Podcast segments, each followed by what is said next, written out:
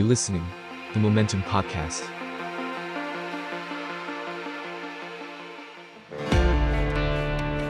ท่องโลกดิบเถื่อนไปกับ Ways of Being Wild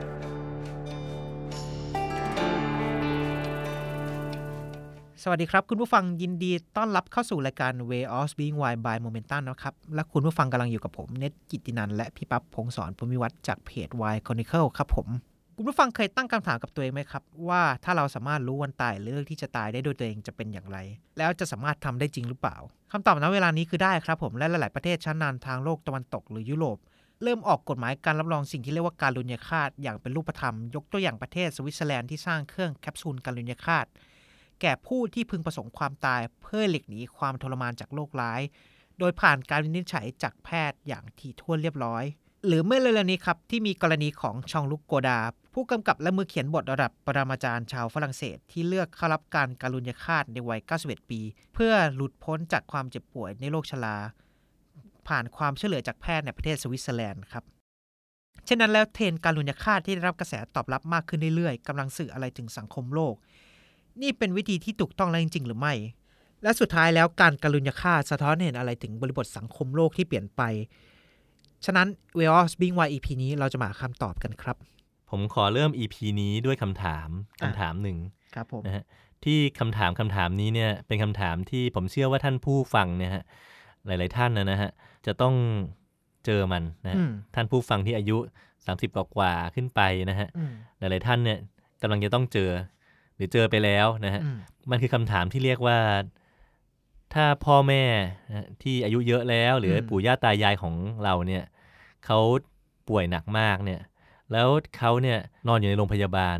เขาอาจจะไม่มีความสามารถในการตัดสินใจได้แล้วนะฮะเช่นเขาเป็นป่วยเป็นอัลไซเมอร์นะฮะหรือว่าเขาอาจจะเอ่อไม่มีความสามารถที่จะคิดหรืออะไรได้ได้อีกต่อไปแล้วเนี่ยเขากำลังป่วยมากเขากำลังทรมานมากเขาเจ็บหนักมากครับผมหมอก็จะมาหาเรา แล้วก็ถามคำถามที่น่าอึดอัดกับเราว่าคุณมีช้อยอย่างนี้ ทางที่หนึ่งเนี่ยก็คือคุณเนี่ยมีสิทธิ์ที่จะเลือกรักษาเขาต่อไป การรักษาเนี่ยอาจจะต้องต่อท่อหรืออาจจะต้องผ่าตัดหรืออาจจะต้องทำอะไรบางอย่าง ที่เล็งเห็นได้ว่าจะทำให้คนที่คุณรักมากๆเนี่ยอืมทรมาน แล้วเมื่อทำเสร็จแล้วเนี่ยเขาอาจจะอยู่ต่อไปได้อีกสักสี่ห้าปีอืมแต่เขาก็จะอยู่ภายใต้เครื่องช่วยชีวิต ในการที่อยู่ภายใต้เครื่องช่วยชีวิตเนี่ยก็เล็งเห็นได้ว่าเขาเนี่ยซึ่งอาจจะแบบว่าไม่มีสติหรือไม่มีอะไรแล้วเนี่ยจะต้องทรมานมากอืมๆกับสิ่งนั้นครับผมอันนี้คือช้อยที่หนึ่ง ช้อยที่สองก็คือ มันก็เป็นตัวเลือกที่ว่าคุณอาจจะเลือกยุติการรักษาอืมแล้วก็ปล่อยให้เขาเนี่ยตายตามธรรมชาติอืมไปนะฮะ เพื่อไม่ให้มันต้องทุกข์ทรมานอืมไปอีกนะฮะช้อยนี้จะเป็นช้อยที่โหดร้ายมากอืมที่พวกคุณแต่ละคนเนี่ยนะฮะนะฮะหลาย ๆ คนนะไม่ใช่ทุกคนอะต้องเจอนะฮะทางหนึ่งเนี่ยคุณก็จะคิดว่า มันอาจจะมีปาฏิหารย์เกิดขึ้นก็ได้อืมนะฮะหนึ่งในร้อยเออหนึ่งในอาจจะหนึ่งในสิบก็ได้ไม่ถึงหนึ่งในร้อยหรือหนึ่งในอืมร้อยก็ได้นะฮะว่าเมื่อรับการรักษาเนี่ยเอ่อคนที่คุณรักมาก ๆ เนี่ยเขาจะกลับมาเป็นปกติครับนะฮะผมซึ่งมันก็มันก็มีเคสอย่างนั้นจริง ๆ อะไรเงี้ยนะฮะมันก็มีมันก็มีเคสมีโอกาสที่มันได้อย่างนั้นจริง ๆ แล้วก็คุณคนคนนี้เนี่ยมีบุญคุณต่อคุณเนี่ยเหมือนกับมหาสมุทรอะนะฮะอืมเขาเคยเลี้ยงดูดูแลคุณให้เอ่อปัจจัยดำรงชีวิตกับคุณ มากมาย ไม่ว่ายังไงคุณไม่สามารถที่จะเนรคุณได้อืมคุณจะต้องรักษาเขาดูแลเขาถึงที่ที่สุดเท่านั้นอืมนะฮะแต่คุณก็อาจจะรู้สึกแบบกลัวๆอยู่บ้างนะฮะแล้วก็อืมเออจริงๆอะเวลาเลือกช้อยที่หนึ่งไปเนี่ย มันอาจจะมีสักหนึ่งในสิบหนึ่งในร้อยที่ว่าเขากลับมาดีจริงๆนั่นแหละครับผมแต่ว่ามันก็ส่วนใหญ่เนี่ยเขาก็อาจจะแบบทรมานแล้วก็แย่ลงเรื่อยๆ แล้วก็ตายอืมตายด้วยความทรมานนะฮะแล้วถ้ามันเกิดสิ่งนั้นขึ้นเนี่ย คุณก็จะกลับมาเศร้ากลับมา โทษตัวเองกลับมาเสียใจก็ได้นะฮะอืมเออบางคนเข้มแข็งก็อาจจะเออมันเป็นเรื่องที่ช่วยไม่ได้ แต่บางอืมคนก็ก็อดรู้สึกเศร้าไม่ได้อยู่ดีอืมอะไรเงี้ยนะฮะแต่ถ้าคุณเลือกยุติการรักษาเนี่ยคุณก็จะรู้สึกผิดกับตัวเองอีกแบบหนึ่งว่า ฉันไม่ยอมสู้เลย ฉันไม่ยอมดูแลคนที่ฉันรักเลยอืมทำไมฉันถอดใจง่ายอย่างนี้นะฮะอืมสองช้อยนี้จะเป็นช้อยที่ยากมาก แล้วพวกคุณหลาย ๆ คนเนี่ยจะต้องเจอมันอืมนะฮะ สองช้อยนี้เนี่ยมันเป็นประเด็นหลักที่หลาย ๆ คนเจอในกรอบของข้อถกเถียงที่เรียกว่าการุญยฆาตอืมดังนั้นผมเนี่ยต้องการที่จะชี้ให้คุณเห็นว่าการุญยฆาตที่เรากำลังมาคุยใน EP นี้เนี่ยไม่ใช่เรื่องห่างไกลตัวขนาดนั้นนะฮะปกติอืมเวลาเราพูดถึงการุญยฆาตเนี่ยเรามักจะพูดถึงการที่เรามีเจตจำนงเสรีในการตายหรือเปล่าเท่านั้นอืมแต่ว่าเอ่อ จริง ๆ แล้วมันมีปัจจัยที่มันใหญ่กว่านั้น แล้วจริง ๆ แล้วปัจจัยหลายๆอย่างมันใกล้ตัวเรา เช่นเรื่องที่ผมพูดเมื่อกี้ด้วยอืมนะฮะเอ่อต่อไปผมจะพูดถึงประเด็นแวดล้อมของการุญยฆาตนะฮะอืมครับผมขอเริ่มเป็นคำถามนะฮะ ก็คือออะน้องเน็ตฮะเอ่ออืมครับพี่ปั๊น้บองเน็ตคิดว่า น้องเน็ตเนี่ย มีสิทธิ์ เหนือการตายของตัวเองไหมอืมน้องเน็ตเนี่ยอยากตายควรจะตายได้ไหมมันเป็นอืมความผิดหรือเปล่าครับผม ถ้าในมุมมองของที่เราเป็นเจ้าของชีวิตตัวเองก็ยังไงเราก็ต้องมีสิทธิ์ที่เลือกจะตายได้หรือว่าจะอยู่ในมุมมองของเราอืมซึ่งเอ่อจริงๆแล้วผมก็คิดประมาณนั้นนะฮะเอออืมผมเป็นตัวผมนี่ ผมเอ่อทำไมผมจะตายไม่ได้อะอืมอะไรเงี้ยนะฮะชชีวิตคุณนี่หว่านะครับทำไมผมจะต้องรับผิดชอบ ชีวิตผมกับคนอื่นด้วยคอะรัไรบผมเงี้ยนะฮะอืมเอ่อแต่จริงๆ มันมีประเด็นประเด็นแวดล้อมมากกว่านั้นนะฮะอืมเอ่อประเด็นแวดล้อมเนี่ยมันจะมีอยู่ในประมาณสักสามข้อหลักๆนะฮะเอ่อที่มันรอบแวดล้อมเรื่องการุญยฆาตอยู่นะฮะครับผมในเอ่อ EP นี้เนี่ยผมจะขึ้นโดยการพยายามเรียงนะฮะว่ามันมีประเด็นอะไรแวดล้อมอยู่ในเรื่องการุญยฆาตบ้างอืมแล้วมันมีการถกเถียงกันยังไงบ้าง ผมจะไม่ได้ฟันธงนะฮะอืมจะให้ท่านต่อไปคิดต่อเองนะฮะอืมประเด็นแวดล้อมของเรื่องการุญยฆาตเนี่ยมันจะมีการมองอยู่ 3 ประเด็นใหญ่ๆนะฮะหนึ่งก็คือ คนเราควรที่จะมีสิทธิในการตัดสินใจเป็นหรือตายของตัวเองได้ไหมอืมนี่ข้อหนึ่งนะเหมือนจะได้เหมือนจะง่ายแต่จริงๆมันมีความซับซ้อนมากกว่านั้นสองนะครับก็คือ ถ้าเราไม่ได้เป็นคนตัดสินใจล่ะ คนอื่นมีสิทธิ์ฆ่าเราได้ไหม โดยการฆ่าเนี่ยแบ่งเป็น 2 ข้อย่อยนะฮะก็คือที่ผมพูดอะมีข้อหนึ่งแล้วไอ้สองข้อย่อยเนี่ยคือข้อ 2 กับข้อ3นะครัฮะบผมเอ่อข้อ 2 ก็คือคนอื่นมีสิทธิ์ที่จะสังหารเราได้ไหมถ้าเรามีชีวิตต่อไปแล้วมันเจ็บปวดทรมานมากอืมเขาฆ่าเราเพื่อที่จะเอ่อทำให้เราพ้นทุกข์อืมสองก็คือเราเป็นผักเราไม่มีความสามารถในการตัดสินใจได้อีกต่อไปแล้วอะไรเงี้ยนะฮะการที่เราอยู่ต่อไปเนี่ยทำให้เป็นภาระกับลูกหลานอะไรเงี้ยนะฮะมีคนที่แบบว่าตัดสินใจได้เนี่ย เขาควรที่จะตัดสินใจได้ไหมว่าเราจะยุติการรักษาหรือเปล่าอืมอ่า หรือว่าควรจะถูกสังหารไปหรือเปล่าอะไรเงี้ย อันนี้ก็เป็นเอ่อข้อ 2.2 นะฮะอืมนะฮะครับผม ผมจะคุยทีละประเด็นอ่าต่อต่อมาแล้วกันนะฮะ ประเด็นแรกเนี่ยก็คือมนุษย์มีสิทธิที่จะยุติชีวิตตัวเองได้ไหม อันเนี้ยจริง ๆ แล้วเหมือนจะง่ายแต่ไม่ง่าย ก็คือมันจะมีประเด็นแวดล้อมก็คือ สมมุติว่ามนุษย์เนี่ยอยากจะฆ่าตัวตาย เขาไม่ควรที่จะต้องตาย เพราะว่าเขาอาจจะเป็น ซึมเศร้าเป็นแบบเป็นทุกข์อยู่ชั่วคราวอืมจริง ๆ แล้วเราเนี่ยควรจะพยายามทำให้เขาไม่อยากตายไปก่อนอืมนะคนคนรอบๆตัวเนี่ย อาจจะทำให้แบบไม่อยากตายไปก่อนอะไรเงี้ยนะฮะแล้วก็ประเด็นแรกเนี่ย มันจะมีไอ้ประเด็นแวดล้อมเนี่ยมันจะมีอยู่ทั้งเรื่องศาสนาแล้วก็การแพทย์อืมที่แวดล้อมมันนะฮะครับผมเรื่องศาสนาเนี่ย in general ศาสนาส่วนใหญ่เนี่ยนะฮะจะไม่ได้โปรการ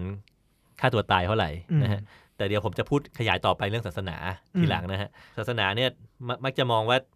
ถ้าแบบเป็นศาสนาที่มีพระเจ้าก็บอกว่าเนี่ยจริงๆ ร่างกายเราชีวิตเราเนี่ยเป็นของขวัญจากพระเจ้าอืมเราไปทำลายเนี่ยมันไม่ถูกต้องอืมเอ่อศาสนาที่ไม่ใช่พระเจ้านะฮะแบบศาสนาพุทธอะไรอย่างเงี้ยอะไรอย่างเงี้ยนะฮะก็อาจจะมองว่าการฆ่าสัตว์รวมทั้งฆ่าตัวเองด้วยเนี่ยมันเป็นกรรมนะอืมอะไรเงี้ยเป็นการผิดศีลอืมอะไรอย่างเงี้ยหรือเปล่าอะไรเงี้ยครันะบผฮะมมันไม่ได้พูดชัดเจนนะนะฮะ ซึ่งศาสนาอินเ e อร์โเนี่ยก็จะห้ามสิ่งนี้นะฮะอืมเอ่อทางด้านการแพทย์เนี่ยมันจะเป็นในเชิงว่าอะแล้วถ้าเราตัดสินใจยุติชีวิตของของของตัวเองลงเนี่ยใครจะเป็นคนมีสิทธิ์ที่จะมาฆ่าเราอืมเอ่อถ้าไม่ใช่เราเองเราอาจจะแบบป่วยทำอะไรไม่ได้อะอะไรเงี้ยนะฮะแล้วก็มันจะต้องเออใช้แบบกฎเกณฑ์ข้อไหนที่ที่จะแบบว่าบอกว่าเราเนี่ยต้องเจ็บขนาดนี้ถึงจะถูกอนุญาตให้อืมมีคนมาฆ่าเราได้อืมอะไรอย่างเงี้ยนะครับ คือคือดีเทลอะมันจะมีประมาณเนี้ยนะฮะ แล้วก็ในทางปฏิบัติเนี่ยมันก็จะมีเรื่องเรื่องที่เรียกว่า ถ้าสมมติว่าเราป่วยไม่รู้เรื่องแล้วนะฮะอันนี้ผมพูดถึงเรื่องทางกฎหมายเลยนะครับผมเอ่ออันนี้เป็นประเด็นที่สามต่อไปนะทางกฎหมายนะฮะอืมสมมติว่าผมแบบเป็นเอ่อ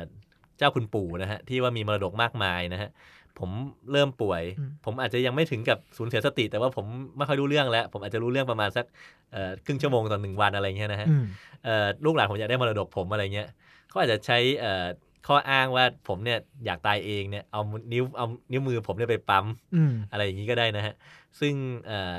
ทำให้ผมอะถูกฆ่าไปก็ได้อืมอะไรเงี้ยนะก็คือมันจะเป็นเรื่องของการจัดการอะอืมนะครับผมว่าไอ้ประเด็นแวดล้อมของการที่ผมตายตายไปปั๊บเนี่ยมันจะมีการจัดการที่ดีพอหรือเปล่า ว่าให้ผมตายไปแล้วมันเอ่อไอสิ่งที่มันอยู่ข้างหลังผมเนี่ยมันไม่ได้แย่เกินไป นอกจากเรื่องประเด็นทางการแพทย์ทางด้านศาสนาทางด้านกฎกฎหมาย แล้วก็จะมีเรื่องว่า แล้วเราเนี่ยมีสติสัมปชัญญะดีหรือเปล่าอืมเอ่อถ้าเราแบบอยู่ในภาวะที่เราอาจจะแบบป่วยเป็นโรคทางจิตอะไรเงี้ยเราควรที่จะมีความสามารถในการตัดสินใจที่จะตายตายไหม อันนี้ก็ถกเถียงกัน บางคนก็คิดว่าอะต่อให้เป็นโรคทางจิตเนี่ยเราก็น่าจะต้องตายได้อะอืมนะฮะเพราะว่าก็ต่อให้เราจิตจิตป่วยมันก็เรื่องของเราอะแต่โอเคเออเราแต่ว่าบางคนก็บอกว่าเอาคุณ สติสติไม่สมบูรณ์คุณก็ไปรักษาสติคุณสิอืมคุณมีชีวิตอยู่มันดีกว่าอยู่แล้ว ที่คุณตัดสินใจเนี่ยคุณตัดสินใจโดยที่จิตคุณยังไม่ปกติอะไรเงี้ยอืมเออแล้วการที่คุณตายทำให้คนอื่นเสียใจมากๆนะ อะไรเงี้ยมันก็จะเป็นเป็นเป็นเรื่องประมาณเนี้ยฮะไอ้อืมเรื่องของไอ้คนเราตายได้หรือเปล่าครับผมไอ้ข้อแวดล้อมของไอ้ประเด็นแรกมันจะเป็นอารมณ์ประมาณเนี้ยนะแต่จริงๆถามว่ามันยากไหมในการเอ่อ ในการทำสิ่งนี้นะฮะในการในการแบบว่าเลือกสิ่งนี้เนี่ยจริง ๆ มันถ้าพูดถึงแบบพื้นฐานเนี่ยมันค่อนข้างชัดเจนว่าคนเราควรจะมีสิทธิ์ที่จะเหนือชีวิตของตัวเองนะอืมมีสิทธิ์ตายหรือไม่ตายครับผมแต่ว่าเอ่อถ้าพูดถึงประเด็นแวดล้อมเนี่ยมันจะมีอะไรที่ให้คิดไปอีกเยอะเลยอืมนะฮะบอกว่าอะแล้วถ้าเราออกกฎว่าคนตายได้ จะมีคนที่แบบว่าเลือกสิ่งนี้มาเอาเปรียบอะไรหรือเปล่าอืมอะอะไรอย่างเงี้ยนะฮะอืมเป็นประมาณเนี้ยนะฮะเพราะมันไม่ได้ตายแล้วจบเลยเออมันไม่ได้ตายแล้วจบนะฮะแล้วมีเรื่องศาสนาต่ออีกอะไรเงี้ยนะฮะเอ่อ มีเรื่องวิธีการต่ออีกอืมอะไรเงี้ยอันนี้ประเด็นที่หนึ่งประเด็นที่สองเนี่ยก็คือเอ่อเราอยู่ในภาวะที่มันเจ็บปวดแสนสาหัสมากอะไรเงี้ยนะฮะต่อมาประเด็นต่อมาเนี่ยก็คือ เรามีความเจ็บปวดทรมานอย่างแสนสาหัสอืมนะฮะควรจะถูกสังหารไม่ให้ทรมาน อันเนี้ยมันก็จะเป็นเรื่องว่าแล้วแล้วมันต้องสารเท่าไหร่นะฮะมันจะคล้ายๆข้อแรกอะสารเท่าไหร่ถึงจะมีสิทธิ์ให้แพทย์เนี่ย ตัดสินใจได้ว่าเราเนี่ยจะต้องเอ่อควรจะต้องตายนะ อะไรเงี้ยนะฮะมีเส้นระบุอย่างไร แล้วคนไหนเป็นคนเป็นคนที่จะทำได้ แพทย์ที่ทำเนี่ยต้องมีลายเส้นขนาดไหนอืมอะไรเงี้ยนะฮะแล้วก็มันต้องใช้พยานกี่คนต้องใช้อะไรกี่คนในการเลือกนี้อะไรเงี้ยนะฮะเพื่อไม่ให้มันมีการที่แบบอยู่ๆก็ไปฆ่าเขาอืมโดยที่เขาไม่อยากตาย หรือว่าแบบเขาไม่ควรตายอะไรเงี้ยนะฮะสามก็คืออาการที่แบบว่าฟื้นไม่ได้ตายไม่ลงนะฮะก็คือเออเราเป็นผักอะไรเงี้ยนะฮะอืมเอ่อในการที่เราเป็นอย่างนี้แล้วเนี่ย มันก็จะเป็นเรื่องว่า แล้วในการที่คนอื่นตัดสินใจให้เราตายได้เนี่ย มันเป็นการละเมิดสิทธิ์เราหรือเปล่า เราเป็นผักก็จริงแต่เราก็ยังมีสิทธิ์ในตัวเราอยู่นะอืมอะไรเงี้ยนะฮะคนคนอื่นเนี่ยมีสิทธิ์ที่จะมาตัดสินใจตัดสินใจแทนเราหรือเปล่าอะไรเงี้ยนะคฮะรับผมเออแล้วก็เราก็ไม่มีสติสัมปชัญญะตัดสินใจด้วยอืมไม่มีสติสัมปชัญญะเนี่ยมันทั้งแบบอะคุณก็ไม่ควรตาย แต่เอ่อคนอื่นเนี่ยตัดสินใจตายแทนคุณได้หรือเปล่ามอะไรเงี้ยนะฮะมันก็จะเป็นอีกอีกแง่หนึ่งนะ ดังนั้นเอ่อทางออกเนี่ยมันจะไปได้หลายหลายเวย์มากเลยอืนะมฮะแล้วมันเป็นข้อถกเถียงกันอยู่ในทุกๆทางออกนะฮะครับผม ต่อไปเนี่ยผมจะพูด ถึงประเภทของการุญยฆาตอืมต่อนะฮะอ่าก็ก่อนจะพูดถึงประเด็นของการุญยฆาตก็พูดถึงความหมายก่อนแล้วกันนะฮะการุญยฆาตเนี่ยภาษาอังกฤษเขาเรียกว่ายูทาเนเซียนะฮะซึ่งมันแปลว่าการตายที่ดีนะฮะมันมาจากคำว่ายูซึ่งแปลว่าดีกับคำว่าทานาทอสนะฮะซึ่งแปลว่าเทพแห่งความตายของกรีกโบราณนะฮะครับผมก็แปลว่าการตายที่ดี มันจะมี 3 แบบย่อยนะฮะก็คือการุญยฆาตเชิงลับนะฮะหรือว่า passive euthanasia นะฮะก็คือการยุติการรักษาให้ผู้ป่วยเสียชีวิตโดยเอ่อ โดยโดยไม่ไม่ไม่ไม่ถูกรักษาแล้วอืมอะ่ะนะฮะก็ตายไปเอง เพราะว่าป่วยตายนะฮะสองก็คือ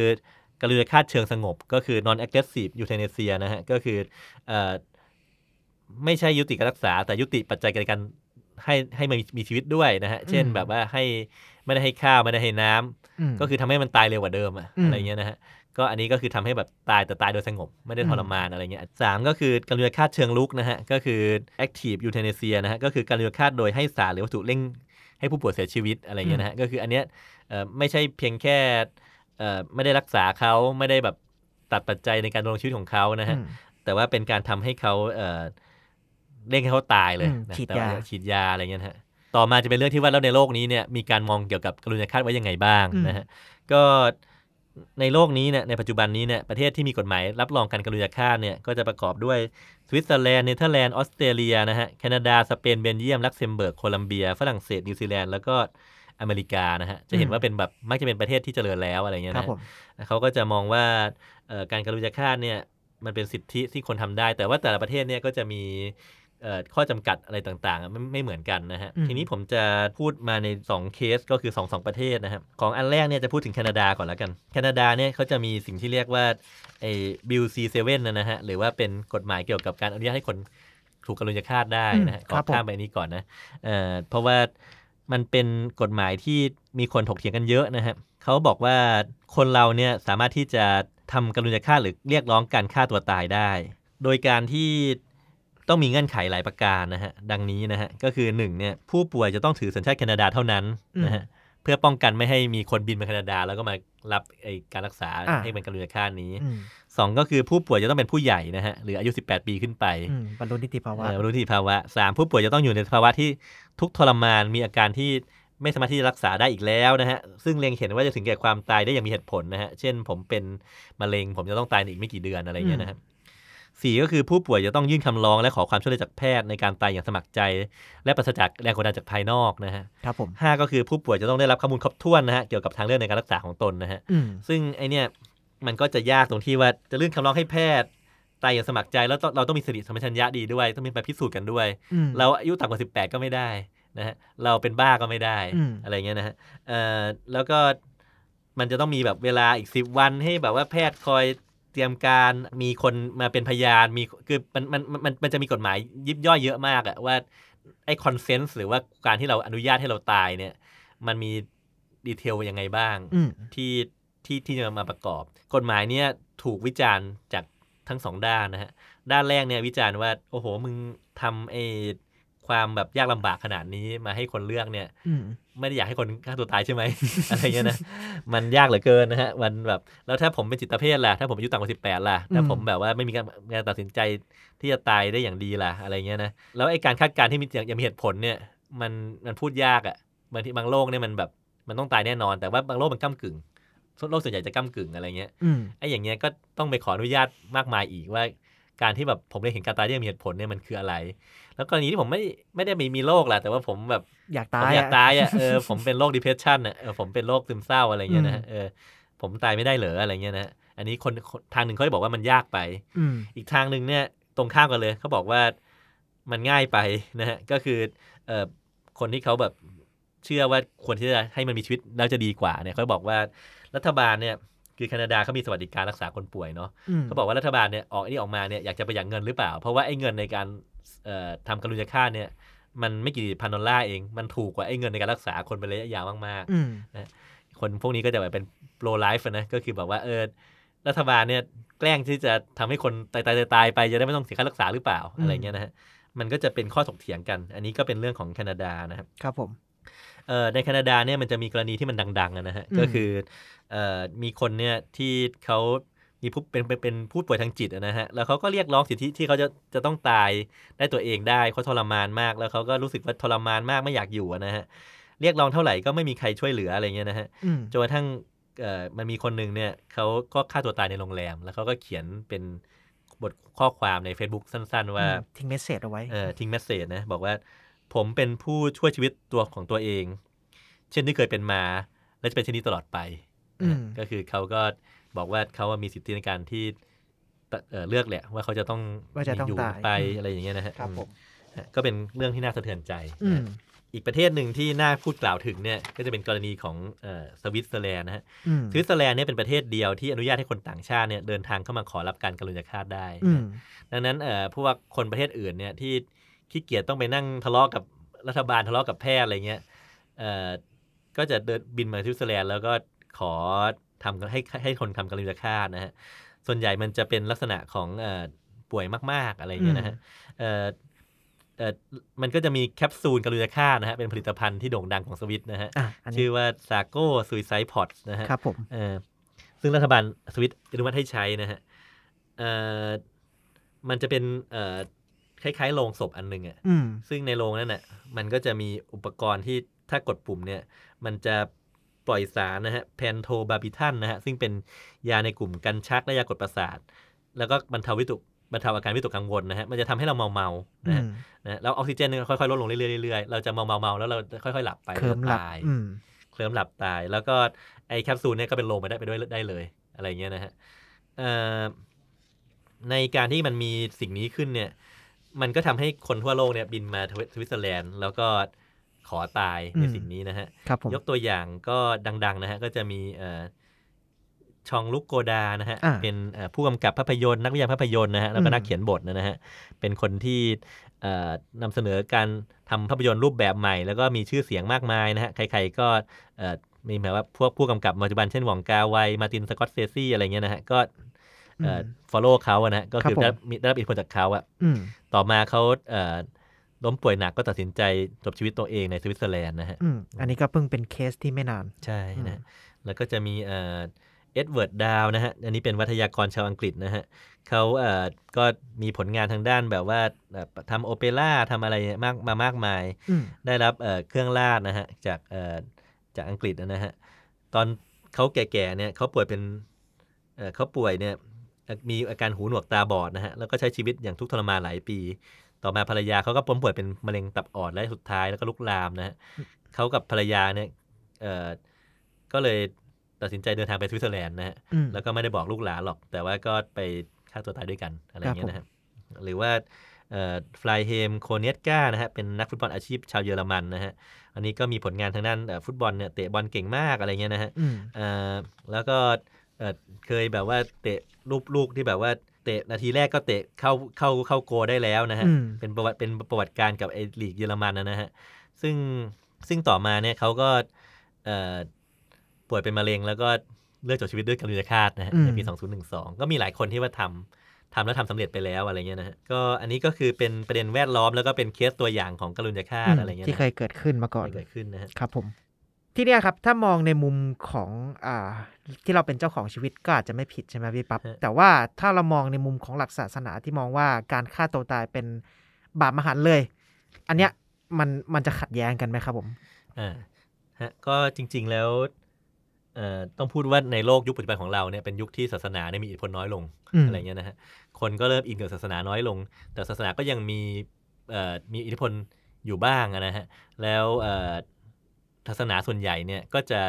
ไม่อนุญาตให้คนเสียชีวิตนะฮะแต่ว่ามันก็จะมีดีเทลต่อไปอีกนะฮะผมจะยกตัวอย่างศาสนาหลัก ๆ นะฮะอืมเอ่ออย่างอิสลามเนี่ยเขามีคำสอนในคัมภีร์ชัดเจน บอกว่าฆ่าตัวตายมันไม่ดีมันบาป อันครันี้บผมชัดเจนจบไปนะฮะถ้าเป็นคริสต์เนี่ยเอ่อมันไม่ได้มีในไบเบิลชัดเจนนะฮะแต่ว่า in general เนี่ยเขาจะมองว่าการฆ่าตัวตายเนี่ยเป็นการเอ่อทำลายร่างกายของเราซึ่งเป็นของขวัญจากพระเจ้าอะไรเงี้ยนะฮะอืมก็ มักจะถูกมองว่าไม่ดีนะฮะมันก็จะมีเอ่อบางเอ่อบางนิกายที่เขาตีความว่าเออจริง ๆ การที่เราเอ่อฆ่าตัวตายเนี่ยคือชีวิตของเรามันไม่ได้จบที่การที่เราตายอะแต่ว่ามันเราจะมีชีวิตอีกครั้งหนึ่งเมื่อเราไปอยู่ในวันพิพากษาของพระเจ้าอะไรเงี้ย ซึ่งดังนั้นน่ะไอการที่เราทำตอนในในตอนเนี้ยมันไม่เป็นไรอะไรเงี้ยบางนิกายก็คิดแบบนี้ก็ก็ก็มีก็เป็นไปได้อะไรเงี้ยนะฮะอืมส่วนพุทธเนี่ยก็ไม่ได้มีชัดเจนเหมือนกัน แต่ว่าอืมมักจะถูกโยงกับ ศีลนะฮะก็คือแบบว่าอย่าฆ่าสัตว์ฆ่าสัตว์ฆ่าเราฆ่าตัวตายมันก็มันก็เป็นการฆ่าสัตว์เหมือนกันนะฮะแต่ว่าจริง ๆ พุทธเนี่ยมันจะมี concept ที่มันครอบคลุมสิ่งนั้นอยู่ก็คือเอ่อพุทธจะอยากให้คนตายโดยสงโดยที่มีจิตใจที่รู้ตัวแล้วก็สงบอืมแล้วก็นึกรู้อะไรเงี้ยนะฮะเพราะว่าการที่เรามีบาปมีกรรม หรือว่ามีบุญอะไรเงี้ยมันจะโยงกับสภาวะจิตใจของเราเยอะเหมือนกันอะไรเงี้ยนะฮะดังนั้นเอ่อ in general แล้วถ้าเราฆ่าตัวตายเนี่ยมันทำให้จิตจิตใจของเราเนี่ย ย่ำแย่แล้วตายโดยไม่สงบเนี่ยมันก็ไม่ดีอืมแต่มันก็จะมีบางเคสนะฮะที่ว่ามันเป็นข้อที่ยกเว้นอะไรเงี้ยนะฮะเช่น มันมีเอ่อสิ่งที่เรียกว่าอัตถกถาวันกะลิสูตรนะฮะมีพระวักกะลินะฮะซึ่งแบบว่าเอ่อป่วยนะฮะอาพาธแล้วก็ทรมานมาก แล้วก็เอ่อให้เพื่อนนิมนต์พระพระพุทธเจ้ามาแสดงธรรมพระพุทธเจ้าก็แสดงธรรมเกี่ยวกับสังขารไม่เที่ยงนะฮะแล้วก็พระวักกะลิก็ถามว่าตัวเองใกล้ตายแล้วนะฮะเอ่อ พระพุทธเจ้าก็บอกว่าความตายไม่ใช่เรื่องเลวร้ายอะไรอะไรสำหรับท่าน เพราะว่าอืมท่านเนี่ยอาจจะมีจิตใจที่เอ่อก้าวข้ามเอ่อไอ้เรื่องแบบกิเลสอะไรไปแล้วอะไรเงี้ยแล้วครับถ้าท่านผมแบบเอ่อท่านอาจจะบรรลุธรรมชั้นใดชั้นหนึ่งนะท่านบางทีท่านเอ่อท่านอาจจะ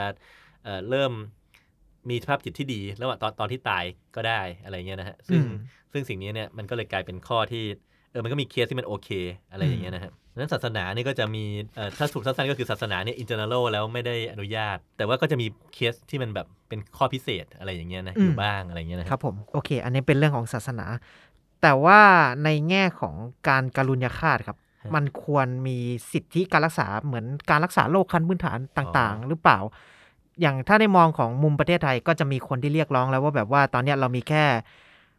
พรบมาตรา 12 ที่ครอบคลุมแค่อ่าให้ผู้ป่วยระยะสุดท้ายเนี่ยที่สามารถปฏิเสธและการรักษาได้เท่านั้น ซึ่งจริง ๆ ก็มีคนอยากที่จะให้มันอ่าขยายมุมมองมากไปกว่านั้น ซึ่งพี่ปั๊บมองว่าควรเป็นยังไงบ้างครับตรงนี้เอ่อผมพูดถึงมาตรา 12 นะฮะ ในพรบสุขภาพก็คืออืมบุคคลมีสิทธิ์ทำหนังสือแสดงเจตนา ไม่ประสงค์จะรับบริการสาธารณสุขที่เป็นไป เพียงเพื่อยืดการตายในวาระสุดท้ายของชีวิตตนอืมอันนี้คืเพื่อยุติการข้บทรมานได้นะฮะอืมนะฮะก็ให้ทำตามหลักเกณฑ์ต่างๆ อะไรเงี้ยนะฮะอันเนี้ยผมมันก็คล้ายๆเป็นกรุณาฆาตลักษณะหนึ่งนะฮะอืมเป็นกรุณาฆาตแบบเชิงเอ่อไม่รักษาต่ออะไรเงี้ยนะก็เป็นอืมเชิงเป็นเชิงลับนะฮะอืมเอ่อก็อันนี้มันก็คือมันก็เอื้อเอื้อให้ในระดับหนึ่งแล้วอืมอะไรเงี้ยนะแต่ประเด็นก็คือความถูกต้องควรจะเป็นยังไงอะไรเงี้ยนะฮะเอ่อความถูกต้องเป็นยังไงเนี่ยจริง ๆ แล้ว มันมีประเด็นยิบย่อยมากมายที่ว่าผมพูดไป แต่ว่าเอ่อถ้าคำถามหลักมันคือ คนควรที่จะเข้าถึงสิทธินี้ได้ไหมนะฮะอืมถ้าถามผมเลยนะฮะความเห็นความเห็นผมก็คือก็ควรนะฮะก็คือเอ่อคนเราควรที่จะมีสิทธิเหนือการตายหรือไม่ตายของตัวเองนั่นแหละอืมนะฮะถ้าสมมติว่ามันมีคนที่มันมีอันนี้ของผมเองนะผมก็อืมคิดว่าถ้าแบบลูกหลานผมแล้วผมคือผมไม่มีสิทธิแล้วลูกหลานผมต้องมารับผิดชอบผมเนี่ยผมก็คิดว่าเขาก็ตัดสินใจไปเถอะอืมอะไรเงี้ยนะฮะเอ่อ ผมคิดแบบนี้มันง่าย ผมพูดง่ายนะฮะแต่ว่าจริงๆในในทางปฏิบัติจริง ๆ เวลาเอ่อรัฐบาลเขาออกกฎหมายอะไรออกมาเนี่ยเขาก็ต้องคิดถึงผลที่มันตามมาจากไอ้กฎหมายนั้น มีคนเอากฎหมายนั้นเป็นช่องว่างไปทำอะไรไม่ดีหรือเปล่าอืมอะไรเงี้ยเช่นแบบว่าใช้กฎหมายนี้เป็นช่องว่างในการฆาตกรรมคนที่แบบไม่รู้ไม่รู้ตัวแล้วหรือเปล่าอืมหรือว่าเอ่อจะใช้ในการแบบแบบว่าตายเร็วเกินไป โดยที่ยังไม่ได้รับการรักษาจะเป็นการแบบทำให้คนเป็นกฎหมายที่ทำให้คนเอ่อฆ่าตัวตาย มากเกินไปจนมันไม่ไม่ดีกับสังคมหรือเปล่า เขาไม่ได้คิดประมาณนี้ ดังนั้นคำตอบของผมก็คือ มันควรจะเป็นบริการที่เข้าถึงได้ครับผมโดยมีการวางระบบที่มีวางกฎเกณฑ์ที่เอ่อรองรับปัญหาต่างอืมๆแล้วนะฮะ ซึ่งหลาย ๆ ประเทศก็ทำนะฮะอืมเช่นแคนาดาอืมเขาก็มีการคิดสิ่งนี้มาแล้วใช่ไหมที่เมื่อกี้ได้พูดไปเออที่เมีที่พูดไป แล้วเขาก็อืมมีปัญหาอยู่เขาคงต้องไฟล์จูนอีกแล้วอืมนะฮะว่าเอ่อเขาจะต้องปรับเป็นยังไงบ้าง แล้วก็กฎหมายของเขาเนี่ยมันก็เข้าแค่เคสคนเอ่อ ขอความตายเพราะตัวเองทรมานมากอืมยังไม่ได้เข้าเคสไอเป็นผัก หรือว่าไม่ได้เข้าเคสตายเพราะว่าความเจ็บปวดทางจิตอืมอะไรเงี้ยนะฮะซึ่งก็อยู่ในขั้นตอนที่จะต้องอ่าไฟล์จูนกันต่อไปตรงใช่นั้นใช่ครับอืมอืมโอเค ต่อมาเป็นประเด็นสุดท้ายก่อนที่เราจะจบ EP นะครับพี่ปับ๊บพี่ปั๊บมองว่าการการุญยฆาตเนยครับมันสะท้อนบริบทสังคมยังไงบ้างหรือว่าแบบค่านิยมที่เปลี่ยนแปลงไปอะครับเ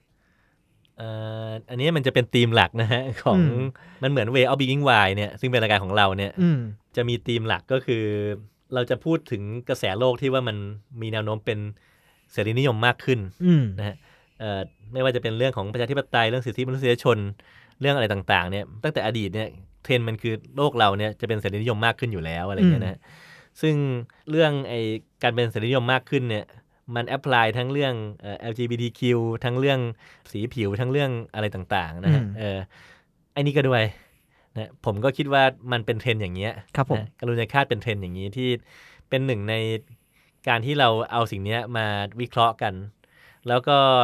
พยายามที่จะหาทางออกที่ดีให้กับมัน ดังนั้นอืมเทรนด์ของโลกก็คงจะนำไปสู่การเอื้อให้มันมีการกรุณาฆาตมากขึ้นครัแต่บโดยปัจโดยโดยเงื่อนไขต่างๆ ที่มัน ทำแล้วมันไม่ลำบากคนอื่น หรือว่าไม่ไม่ได้ไม่ไม่แบบไม่เป็นผลเสียต่อสังคมอืมหรือต่อตัวเอง ก็คงจะเป็นเทรนด์ที่เกิดขึ้นแล้วก็ถูกพัฒนาขึ้นไปเรื่อยๆ ซึ่งก็เป็นเป็นจุดที่หลีกเลี่ยงไม่ได้ เป็นสิ่งที่มันเป็นไปอย่างนี้อยู่แล้วอืมนะฮะแล้วก็ดีด้วยนะฮะอืมเพราะว่าเป็นครั้งใหญ่นะฮะที่เราเนี่ยมาคิดสิ่งนี้กันโดยโดยละเอียด โดยที่ไม่ได้เอา หลักของศาสนามาจับอืมพอเข้าใจใช่ไหมฮะหลักที่เราใช้คิดในตอนนี้มันเป็นหลักที่เทโลทูสังคมเสมออืมถ้าเป็นหลักของศาสนาเนี่ยมันจะเป็นมักจะเป็นหลักที่เอ่อเป็นจริงในยุคนั้นอืมแล้วก็แล้วก็เอ่อเปลี่ยนแปลงไม่ได้นะฮะแต่ว่าในยุคสมัยใหม่เนี่ยไอการที่แบบว่าคนคิดเนี่ยเป็นรัฐบาลและเป็นกฎหมายเนี่ย มันจะเป็นหลักที่มันเปลี่ยนแปลงได้เสมอครับผมอะไรเงี้ยนะฮะเอ่อ โดยขึ้นกับบริบท แล้วมันจะมีมันจะเอื้อต่อการไฟล์จูนไปเรื่อยๆ ขึ้นกับสถานการณ์อะไรเงี้ยอืมแล้วมันเป็นสิ่งที่ดีนะอืมมันเป็นสิ่งที่จะทำให้คนลองผิดลองถูก แล้วก็ค่อยๆพัฒนาเพื่อประโยชน์สุขของอืมเอ่อสังคมแล้วก็ตัวเราเนี่ยไปเรื่อยๆนะฮะครับผมเป็นเทรนด์ใหญ่อืมอย่างนี้ฮะก็ฟังดูอาจจะโหดร้ายแหละ แต่ก็เป็นอ่าถือเป็นเรื่องที่เป็นประโยชน์ต่อทุกคนแหละ ที่ว่าจะ พัฒนากันไปในอนาคต มันเป็นเรื่องใกล้ตัวอืมที่ผมพูดตั้งแต่ตอนต้นนะฮะมันเป็นเรื่องที่คุณจะต้องเจอมันครับผมตอนที่คุณตายหรือคนที่คุณรักตายอะไรเงี้ยนะฮะดังนั้นมันต้องมีการจัดการที่ดีอืมเพื่อไม่ให้มันมีปัญหาพ่วงตามมา เพื่อไม่ให้ใครต้องทรมานมากเกินไปกว่าที่คนควรจะเป็นอืมอะไรเงี้ยนะฮะโอเคครับผม ก็ครบถ้วนประเด็นครับสำหรับเรื่องการุญยาฆาตวันนี้ ส่วนใครถ้าอยากเข้ามาถกประเด็นเรื่องนี้เพิ่มเติมก็สามารถคอมเมนต์ทิ้งไว้ข้างล่างได้ครับผม โอเคส่วนวันนี้ผมกับพี่ปั๊บต้องขอตัวลาไปก่อนส่วนข้างหน้าเราจะเอาเรื่องราวใดมาเล่าสู่กันฟังอีกต้องรอติดตามส่วนวันนี้สวัสดีครับผสมวัสดีครับ You listening, the Momentum Podcast.